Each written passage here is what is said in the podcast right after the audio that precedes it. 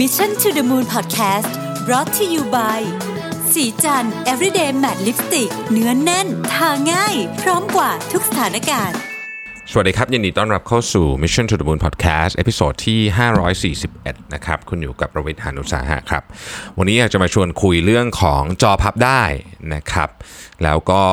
ตอนนี้เป็นไปเป็นมายังไงบ้างแล้วนะฮะ บทความนี้มาจาก Fast Company นะครับ ชื่อว่า Gorilla Glass for Folding Screens might arrive sooner than you think นะครับ ต้องเล่างี้ก่อนว่าตอนนี้เนี่ยเราเริ่มเห็นโทรศัพท์นะครับคอมพิวเตอร์พกพาส่วนบุคคลเนี่ยที่เป็น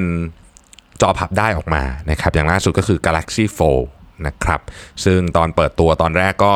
ติดขัดหน่อยเพราะว่าใช้แล้วมันเกิดพังขึ้นมานะฮะพวกบล็อกเกอร์เนี่ยบอกว่าเออของรุ่นที่เอาไป demo เนี่ยนะครับใช้แล้วมันปรากฏว่ามันพังมีปัญหาจอแตกอะไรกันไปนะครับแต่ตอนนี้ก็ปรับปรุงแล้วก็เตรียมวางขายแล้วนะครับเออส่วนทางฝั่งของแล็ปท็อปเองก็มีนะฮะ ThinkPad X1 Fold นะครับอันนี้ก็ก็มีการเปิดตัวใหญ่โตไปนะครับมี มีคนออกมาพูดถึงนะครับหน้าจอแบบพับได้ว่า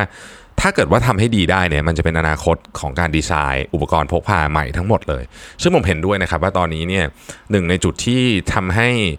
การขยายงานด้านดีไซน์ของโทรศัพท์มือถือ หรือแม้แต่ iPad หรือแม้แต่พวกแท็บเล็ต อะไรต่างๆ พวกนี้เนี่ยหรือ PC เนี่ยมันติดขัดอยู่ก็คือเรื่องของจอนี่แหละนะครับ คือจอเนี่ยมันใหญ่ไปกว่านี้ โดยไม่พับเนี่ยมันมันไปไม่ได้แล้วนะฮะมันพกไม่ไหวแล้วจริง ๆนะครับ ทีนี้ตอนที่ออกของมาใหม่เนี่ยหนึ่งในอิชชูที่เป็นเรื่องใหญ่ที่สุดก็คือตัวจอเองเนี่ยแหละครับ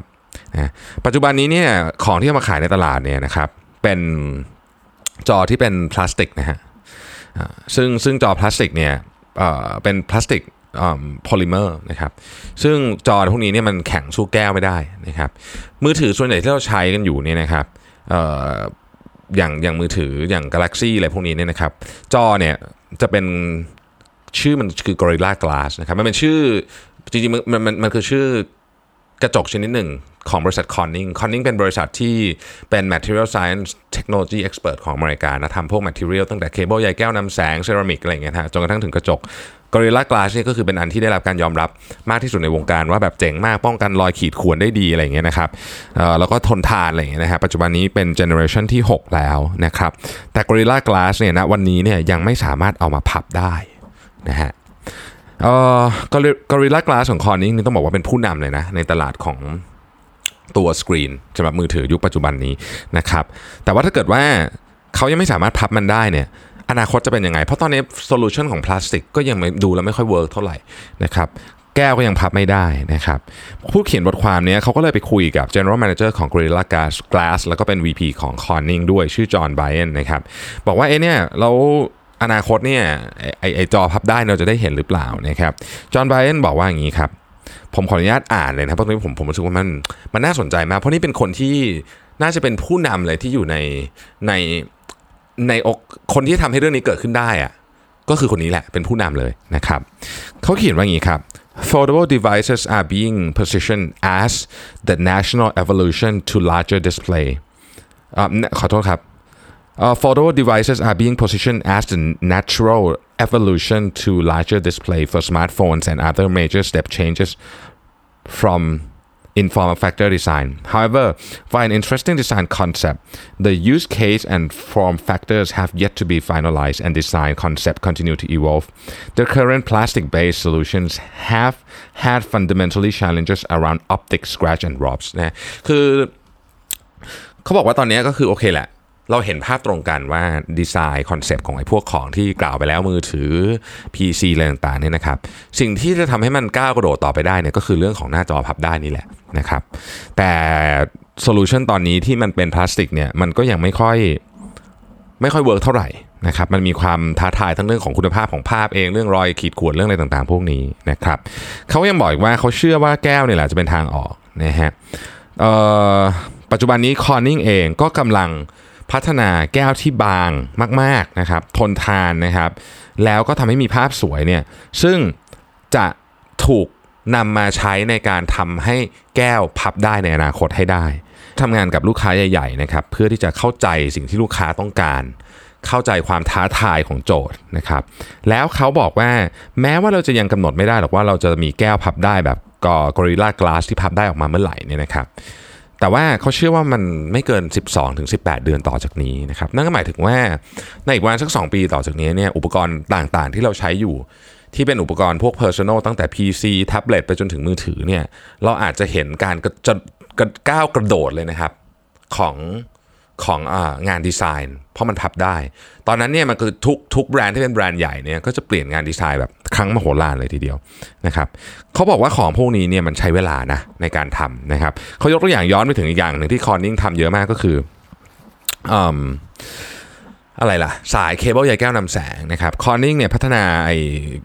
เคเบิลใยแก้วนำแสงหรือว่า fiber optic เนี่ยมา 50 ปีแล้วนะครับ ตอนแรกๆเนี่ยfiber optic มีปัญหาหลายอย่างมากหนึ่งราคาแพงอันนี้ทุกคนพอรู้อยู่แล้ว แต่ยิ่งกว่านั้นก็คือ เวลาไปไกลๆปุ๊บครับสัญญาณมันจะ drop หรือถ้าเกิดมันถูกม้วนผ่านอะไรที่แบบซับซ้อนมากๆ เช่นม้วนม้วนม้วนม้วนเขายกตัวอย่างว่าลองนึกถึงเอา fiber optic มาม้วนที่นิ้วตัวเองนะครับหรือว่าพันเป็นข้อมือพันพันพันพันพันหลายๆทบอย่างนั้นนะอันนี้มันก็จะยากสมัยก่อนนะครับอาจจะทำไม่ได้หรือ หรือมัน Data ทำได้ Data ก็หายอะไรอย่างเงี้ยนะครับเป็นต้น แต่ว่าปัจจุบันนี้เนี่ยเนื่องด้วยว่าเอ่อธุรเอ่อ เทคโนโลยีของยาแก้วนำแสงเนี่ยมันมันก้าวหน้าไปไกลมาก เพราะฉะนั้นคุณสามารถเอามันมาพันนิ้วคุณได้เลยอะพันแบบพันรอบนิ้วอย่างเงี้ยแล้วก็สัญญาณก็ไม่มี drop นะครับหรือคุณสามารถพันแบบนี้เป็นกิโลกิโลก็ทำได้ ข้อจำกัดด้านการส่งสัญญาณระยะไกล หรือผ่านพื้นที่ที่ประหลาดประหลาดเนี่ยก็หายไป แล้วมันเกี่ยวอะไรกับชีวิตเรานะครับมันเกี่ยวมากเลยเพราะอย่าง 5G ที่กำลังจะมาถึงเนี่ยโครงข่ายหลักอันหนึ่งที่ต้องเป็นอุปกรณ์ที่ต้องใช้ใน 5G เยอะมากก็คือเจ้าเคเบิลใยแก้วนำแสงเนี่ยนะครับแล้วเคเบิลใยแก้วนำแสงเนี่ย ถ้าเกิดว่าการติดตั้ง site ของ 5G ซึ่งมันจะอยู่ในที่ที่ประหลาดประหลาดอาจจะอยู่ในตึกซ่อนอยู่ริมกำแพงหมุนอยู่บนเสานู่นนี่เนี่ยถ้าสายเนี่ยมันไม่ flexible พอนะครับมันก็จะมีปัญหาเรื่องการติดตั้งอย่างแน่นอนนะฮะดังนั้นถ้าเกิดเรามองว่าไฟเบอร์ใยแก้วนำแสงเนี่ยก็ใช้เวลาตั้ง 50 ปีนะในการพัฒนานะครับ ซึ่งไอกระจกที่เป็นแก้วเองเนี่ยก็ถูกพัฒนามาหลายสิบปีแล้วนะครับ มันก็กำลังจะถึงจุดที่มันเรียกว่า ก้าวกระโดดได้อีกครั้งหนึ่งอย่างเคเบิลใยแก้วนำแสงเองเนี่ยก็มีการก้าวกระโดดของเทคโนโลยีในช่วงระยะเวลา 10 ปีที่ผ่านมาพอสมควรเขาก็หวังว่าเเรื่องนี้จะเกิดขึ้นกับกับหน้าจอพับได้เหมือนกันนะครับ ทีนี้คำถามก็คือว่าทำไมคนถึงอยากได้นักไอ้หน้าจอพับได้เนี่ยนะฮะคือเขามีการไปสำรวจครับเขาบอกว่าจริงๆอะมนุษย์เราเนี่ยทำอะไรตามตามตามกรอบ จริง ๆ คือเขาใช้คำนี้เลยนะคือคือ boundary is actual the boundary คือหมายถึงว่าเวลาเราเห็นสกรีนอย่างเงี้ยเราก็จะนึกเวลาเรานึกอะไรออก เราจะนึกเห็นตามความเต็มของกรอบอันนั้นนะครับ เพราะฉะนั้นยิ่งกรอบมันใหญ่เท่าไหร่ครับเขาก็เชื่อว่าเราจะสามารถทำงานได้กว้างมากขึ้นเท่านั้น ซึ่งเรื่องนี้มันทำให้ผมนึกถึงเรื่องหนึ่งที่ผมเคยไปเวิร์กช็อปกับกับต้องกวีวุฒิทีหนึ่งเรื่องดีไซน์ thinking อะคือตอนนั้นเนี่ยคือมันมีสภาพผมจำไม่ผิดนะฮะมันมี 2 กลุ่ม คือเขาตั้งใจอะกลุ่มหนึ่งเขาให้เหมือนกับที่แปะ Post-it เป็นกระดานอะเล็ก อีกกลุ่มหนึ่งเขาให้ใหญ่กว่า กระดานใหญ่กว่า ปรากฏว่ากลุ่มที่ใหญ่กว่าครับซึ่งซึ่งตรงขอบนอกขอบกระดานมันก็แปะได้นะมันก็เป็นนึกออกไหมมันก็เป็นกำแพงเฉยๆแต่ทุกคนแปะอยู่ในตัวกระดานเนาะกลุ่มที่จอกระดานใหญ่กว่าครับ มีมีไอเดียมาแปะที่เป็นโพสต์อิทเยอะกว่าจริงๆมันเป็นมันเป็นข้อจำกัดทางไซโคโลจีของมนุษย์จริงๆนะครับซึ่งผมรู้สึกว่าเออ อันเนี้ยการพับได้ของของกระจกหน้าจอแบบใหม่เนี่ย มันอาจจะมาช่วยเพิ่ม ประสิทธิภาพหรือพลังงานทางความคิดสร้างสรรค์ของเราไปอีกขั้นหนึ่งก็ได้จริง ๆ แม้ว่ามันจะฟังดูเหมือนกับว่าเอ๊ะมันจำเป็นขนาดนั้นเลยเหรอนะครับแต่มันก็ไม่แน่ครับ แล้วมันจะเปิดโอกาสเปิดประตูให้กับแอปพลิเคชันใหม่ๆ มากมาย เราลองนึกภาพนะฮะ ลองนึกภาพว่าถ้าคุณสามารถที่จะหยิบกระดาษขึ้นมาแผ่นหนึ่งเป็นเป็นแก้วเป็นเป็นจอเนี่ยบางๆนะครับ แล้วขยายมันออกมาใหญ่เท่าหนังสือพิมพ์ได้อะวงการโฆษณาจะเป็นยังไง แล้วถ้าของบนแก้วนั้นเนี่ยมันเป็นรูปขึ้นมาแบบ 3D ขึ้นมาได้เนี่ยเราจะเปลี่ยนแปลงการนำเสนอการขายของ หรืออะไรต่างๆบนโลกใบนี้เนี่ยมากมายขนาดไหน เป็นเรื่องน่าคิดนะครับ ขอบคุณที่ติดตาม Mission to the Moon นะครับ สวัสดีครับสัสิเพราะความสดใสมีได้ทุกวัน